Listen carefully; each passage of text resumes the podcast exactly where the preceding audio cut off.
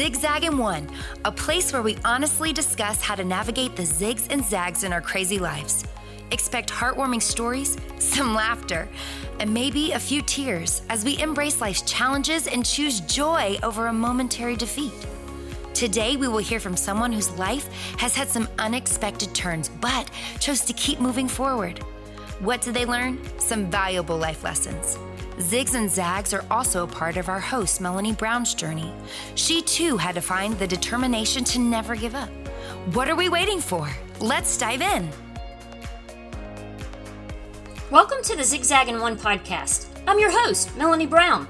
My friend and guest today, Cherie Nettles, knew prayer, reading God's Word, and keeping a faith filled mindset were important when, as a teenager and again as an adult, health challenges impacted her journey. But she added humor and laughter as well, knowing those were equally as important to her healing. When she's writing a post on social media or speaking to audiences, Cherie demonstrates how humor and laughter are part of God's plan for good mental, physical, and spiritual health. Cherie and her husband Mike have been married for 32 years. They have two adult children. I'm sad to say I missed my chance to ask Cherie why she jumped off a second story balcony as a teenager and why Mike presented her ring in a Tupperware container when he proposed. I guess that means I'll have to have her back again another time.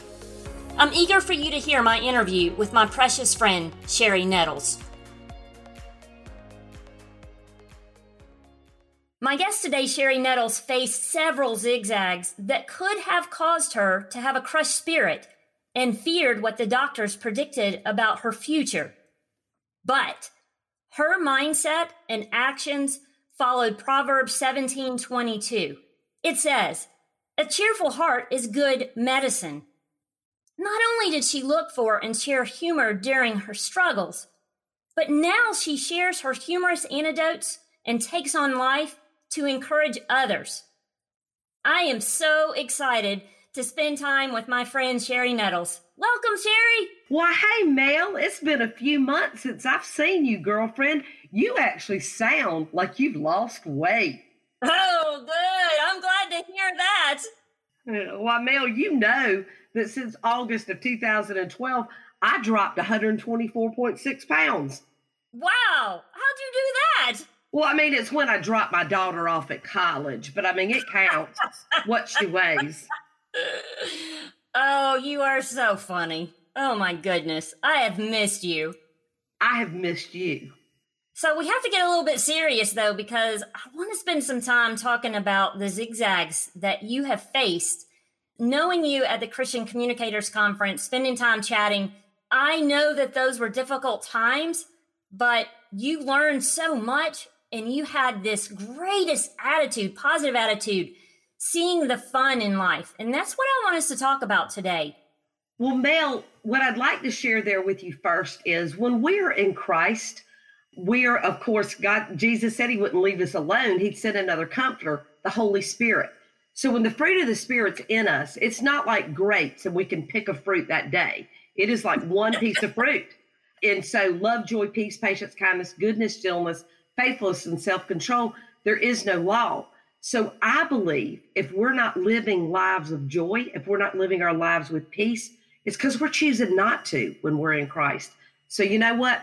Every single day, my heart's desire is to live the joy. Yes. And it comes out because that's what I saw. Well, thank you. Thank you. I laughed with you too. I want you to remember that. We did laugh. Yes, we had some did. times there. So let's talk about from early on, you hit a zigzag that definitely impacted you. Tell me about it. Well, you know, I guess my first zigzag, I didn't hit it, it hit me. I was actually born into the home of two addictive parents. Both of my parents suffered from addiction. Both of them passed away suffering from addiction. Well, you know, God has a way of healing, and I can share that later. But I did get the opportunity to pray, my mother to pray the prayer of salvation with me. And can I tell you, there's no greater joy than to enter the throne room of the King of Kings and Lord of Lords holding your mom's hand. I cannot begin to tell you the power that that was. But anyway, yes, both of my parents battled addictions. And by the time I was three, our father had left us. And so my mother um, was a single mom of four children. So to say that my um, childhood was rocky is probably an understatement. So I like to use the word tumultuous. Yes, sounds like it would be. How did that impact you going through your adult life? Oh, well, thank you for asking that. What a great way to ask that. I don't think I've ever had anybody just throw it out there quite like that so clearly. How did it impact me? From the moment that I entered school, I thought that I had to hide. I had to hide what was happening in our home. I had to hide uh, my, my heart and how I felt. And so I, I love that question, Mel. Thank you. And so I began to hide and recognizing the way that I could hide would become an overachiever. I mean, by the time I hit middle school, I started making every great grade I could. I ran for every student body office that I could. Man, I even, my senior year, Mel, I got voted best all around in my class. I mean, there were only two in my class, but I got best all around. Okay. oh my goodness. I'm laughing at your joke. I'm not laughing I know. you being an overachiever. It is a joke. That is, there were actually a few more than two in my class, in my public high school class. But yes. And so, um, how did it impact me of having to be the trophy child is what I called myself. I had to win everything. And honestly, you and I both know winning everything is not the answer. God is the answer all of the stress in my life, I got sick. Wow. And, and it can build up to that for sure. Right. I know that you struggled some in high school with some health issues. Tell me about those. Well, when I was 17, I, it was Christmas time and telephone rang late at night. And you know, a girl's never certain whether her knight in shining armor might not be calling at one in the morning. However, he was not. And the phone rang, and I still don't know who was on the other end of the phone. But Mel, I jumped up to answer it, and I had to run around the Christmas tree. That's why I said Christmas time. And my foot kicked the hearth of the fireplace of the small place we were living at the time. We did what we what we all thought for some time was I broke my toes, and I was 17. My toes weren't broken; they had probably been jammed for the first time, and the trauma actually began right there I was in and out of doctor's offices for two years. And so by the time I was 19, they diagnosed me with rheumatoid arthritis. And they wow. told me, I know, they told me by the time I was 21, I would live my life out of a wheelchair in chronic pain.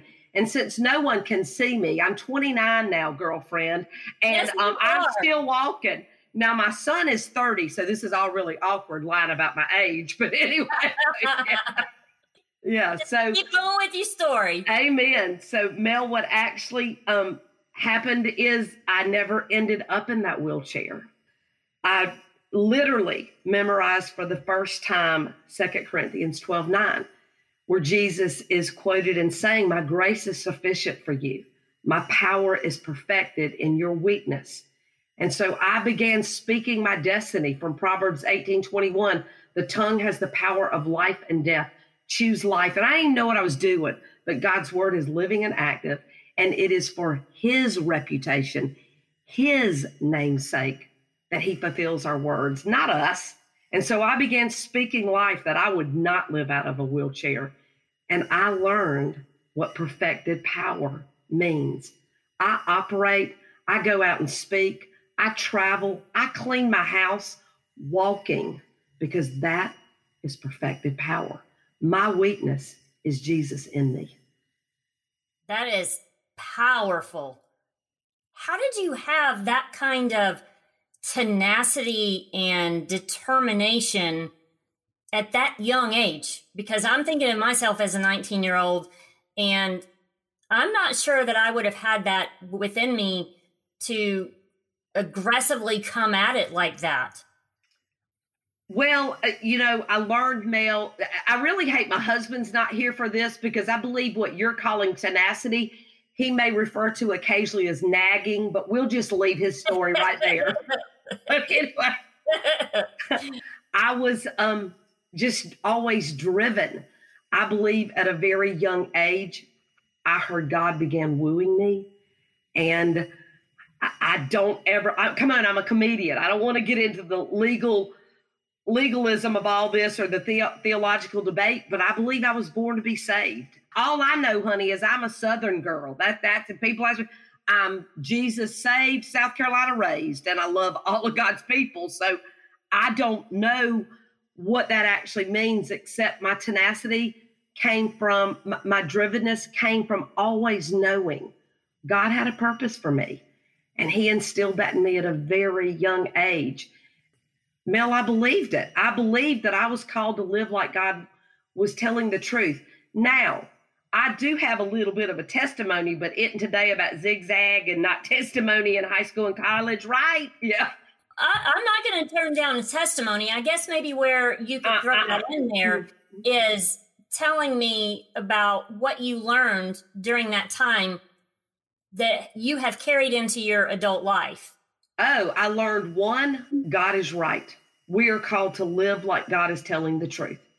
Yeah. Every time that I rebelled, every time that I decided I could control it and do it my way, I fell flat on my face. Have you had difficulties with the arthritis throughout your life, or is it pretty much under control with the medication?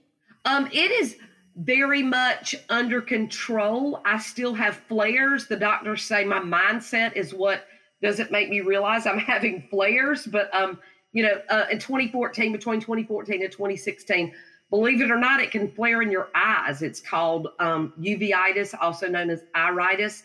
But um, I was a myopic shift away from being legally blind, and and at the end of that time frame, when God completely healed me from that, I did have to have a little cataract surgery from using steroids in my eyes. But anyway, when God healed me from that, I, I literally, the beginning of 2016, sat down and wept. And I was like, God, you scared me this time.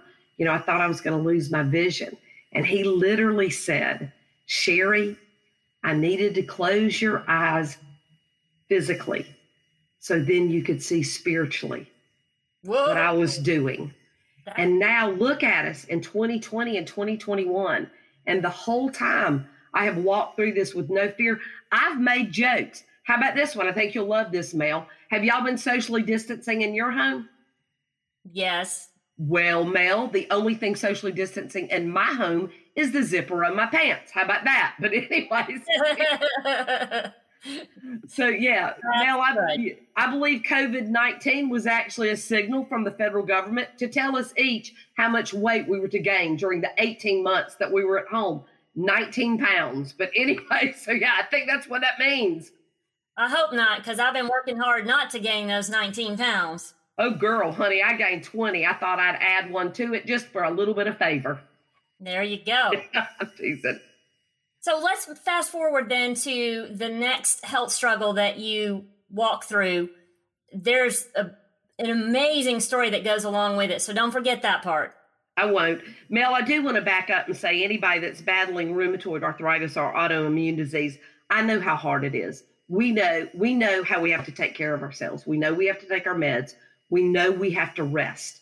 And my first go-to is when I'm flaring or I feel empty, I go to God because I'm like, you know, I'm gonna need filling up. And while this medication helps me, it doesn't fill me. And so, um, to any of my listeners out there that, you know, if, if you're seeking total refuge in medical science, it's not there, but total refuge is in God. And so I, I, I sorry I did back up on you there, but I did oh, want to okay. add that. I did want to add that because I know it's hard and I don't ever want to undermine that but God has taught me how to laugh through all of this. Come on, if Sarah laughed at being pregnant at 90 by a 100 year old husband, I can laugh still at 59.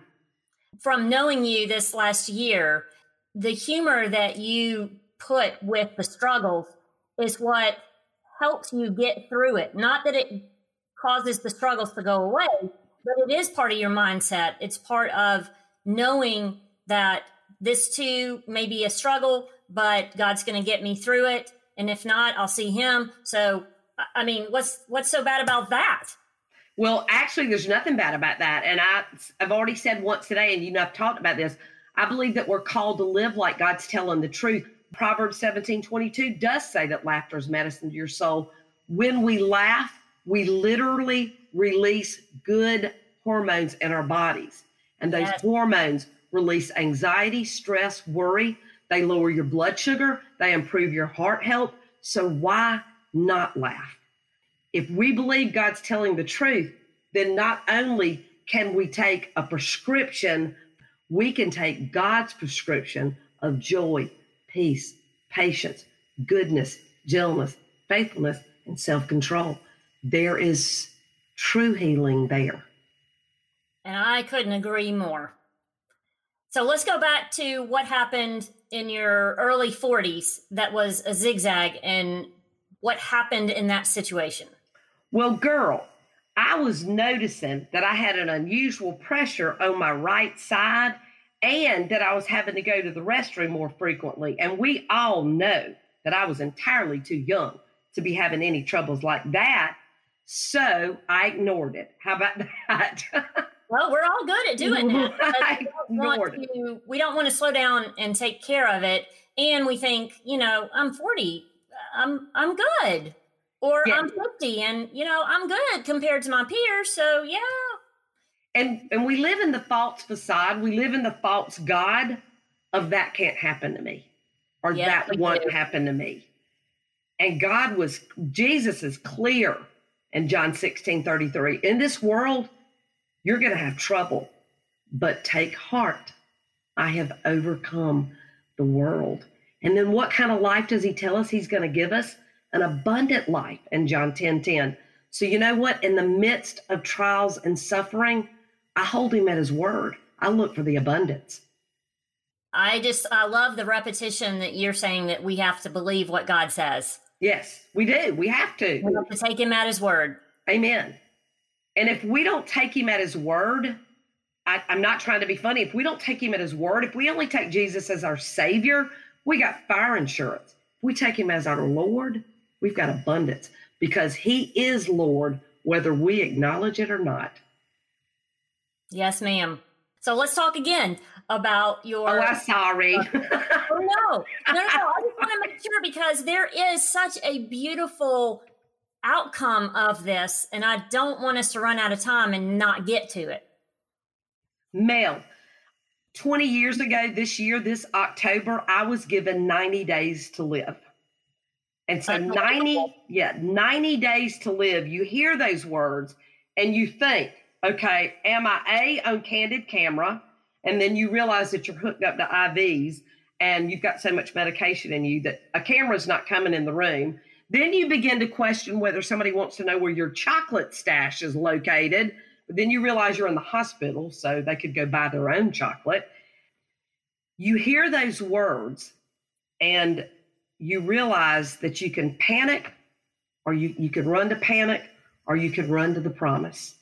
And so I ran to the promise that every place the sole of my foot, foot's been given, every place the sole of my foot treads, even being wheeled in on a stretcher from an OR, that God's given you the rolling wheels or the treading feet, whichever it is. And so I woke up from surgery um, to find out that I had a class 3C ovarian cancer. They thought I had a benign mass on my uterus, and through a blood test, my CA 125 should have been at highest 35, probably a 30 based on my activity level, and mine was over a 400. So it sent them in digging. And when they wow. got digging, they found something that they said wasn't there. Medical science wasn't there. And there it was, smiling up at them. The ovarian cancer had spread from my left ovary to my right ovary. It looked like somebody took a pepper shaker and shook hundreds of pepper pepper flakes in my pelvic area. They went into my stomach where they biopsied 47 suspicious places. They took out my fat layer, my omentum, he left the other seven fat layers. He calls himself a surgeon. anyway, so hey, one's better than none. Yeah, I guess. And then at 40 years old, they sent me through something known as surgical menopause. We can talk about that in a minute too, if you'd like to. But anyway, so they um, told my husband and my best friend I had a class 3C ovarian cancer. She's a registered nurse, or she was. She, Mel, you know, she's passed away. Yeah. Um, her knees buckled. The doctor and my husband called her. My husband began to tear up. and he's not a crier at all. And she looked at him and said, mouth to my husband, ask him, the doctor, how long? And that's where it started. And so, how did you take the news about the seriousness of your situation and the prognosis of the doctors? When I first figured it out, I didn't care because I was on medication, including Xanax. we could have world peace tomorrow if we prescribe some of that stuff to everybody, but we can't do that anyway. So no, I know no, some, I know some people are laughing at that and some people aren't. But I'm being honest. When they first told me, I went, "Oh, okay," and I fell back asleep. Mel, in about 24 hours when I woke up, I could remember waking up, you know, kind of being groggy in and out. And my pastor was at the foot of my bed praying, and my sister was crying. And then I'd see my best friend crying. And I'd wake up to my husband with this very serious look on his face. And so when I finally woke up, I began to beg God for a word, Mel. And you know what he whispered to me? Tell me he whispered Psalm 46:10, "Be still and know that I am God." Mel, when we translate that verse from the original language, it actually be, says, "Be still and wait expectantly, because He is God." Yes. And Mel, I first said, "Oh no, I want to be like the paralytic at the pool of Bethesda. I want to grab this hospital bed, throw it over my shoulder with the gown gaping wide open in the back, and run out saying, I'm healed.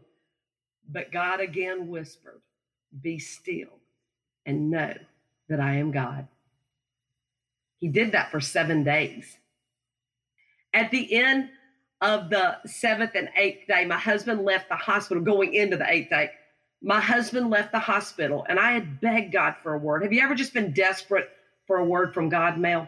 Oh, absolutely. Would you agree? That's a great place to be. It is because you're expectant, you're hopeful, you're showing trust. I mean, there's all kinds of things when we get to that point. Amen. And the most important thing is we have come to the end of ourselves. Yes. That is where God says, I said, Know that I am God, but I needed you to be still. And so, Mel, my husband left the hospital room at nine to, to relieve our friends at home. You know, they were keeping the kids, they were eight and 11 at the time. And my, I left this out when my when he said when my best friend got my husband to ask how long the doctor said we'd like to get her 10 years to see both of your kids graduate and so can i just tell you my son was 11 and the true miracles in all of this at that time, he was in middle school. He was already missing 20 math assignments in October. So the miracle is he graduated high school. Can I just tell you that anyway? I, bet he's, teacher, I understand exactly what you mean by that. That's yes. the deal. Yeah, middle school and high school boys aren't real interested in math. However, they do pull through in college. But They're anyway, he said a whole lot in in school academic subjects during those years. They no, do not at all. have to. Yes, not at all, Mel. College just pull them through. But anyway, he said, I'd like I'd like to get her 10 years. And he said, but five years is her true prognosis. And he said, but Mike, her cancer, that's my husband, is so aggressive. We would like you over the next 90 days to get your house in order. 90 days, Mel. Yeah. I was desperate, begging God. So Mike went home on November the 5th, 2002, and he left at 9 p.m. He called me at 11 and he said, Sweetheart, I found your word from God. It's Psalm 86. He said, I want you to read it. Good night. I love you. That's your homework. Go read Psalm 86.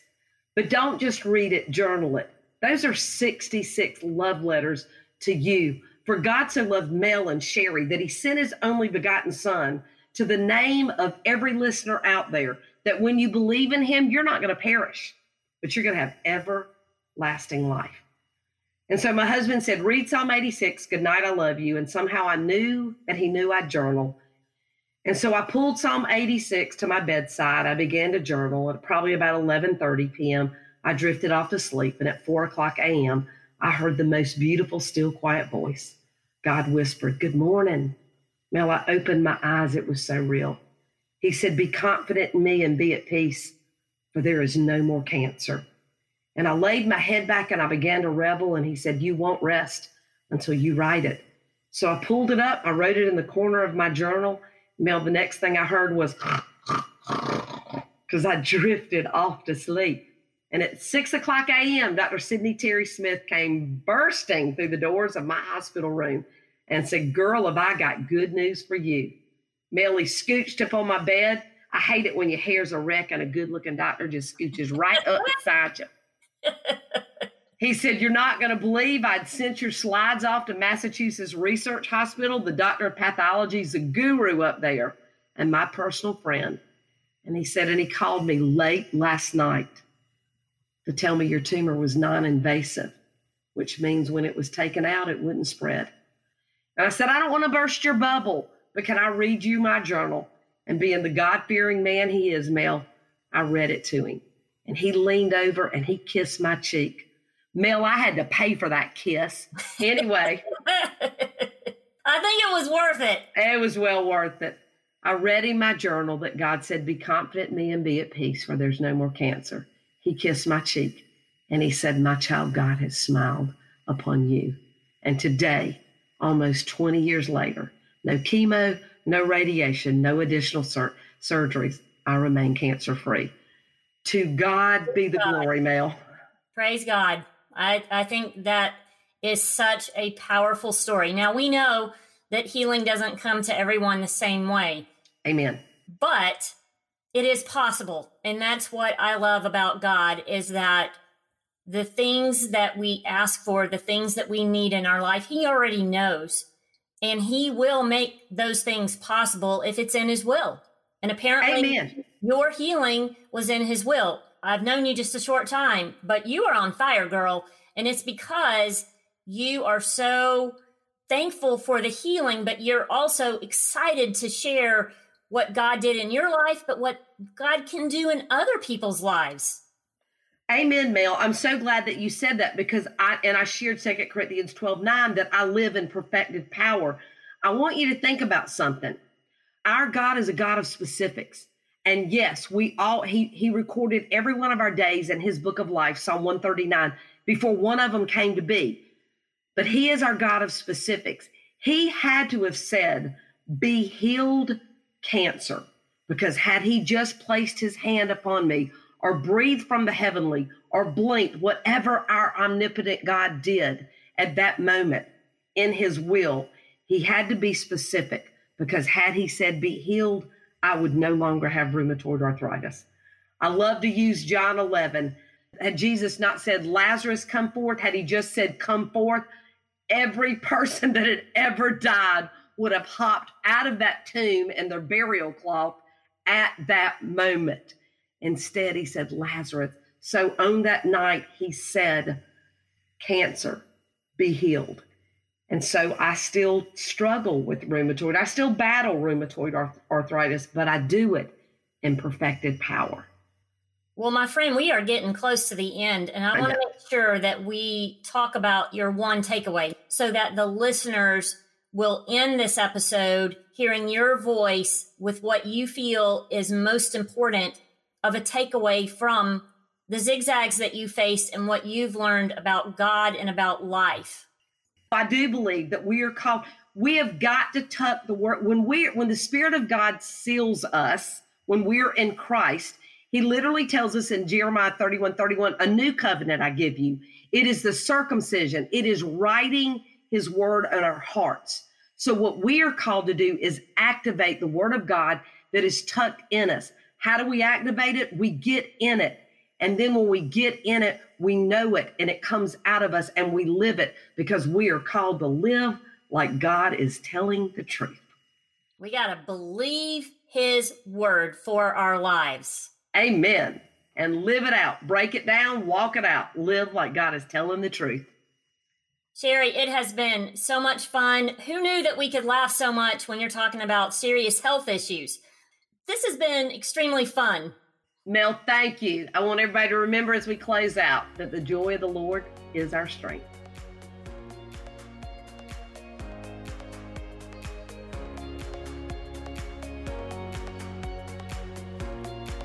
It will be easy to remember Cherie's jokes and humorous stories about her interview. She is a Christian comedian, after all.